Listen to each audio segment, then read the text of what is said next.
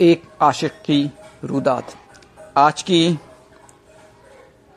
Poem है एक आशिक की रुदात। तो सुनते हैं। बदनसीबी के आलम में मारा गया। बदनसीबी के आलम में मारा गया।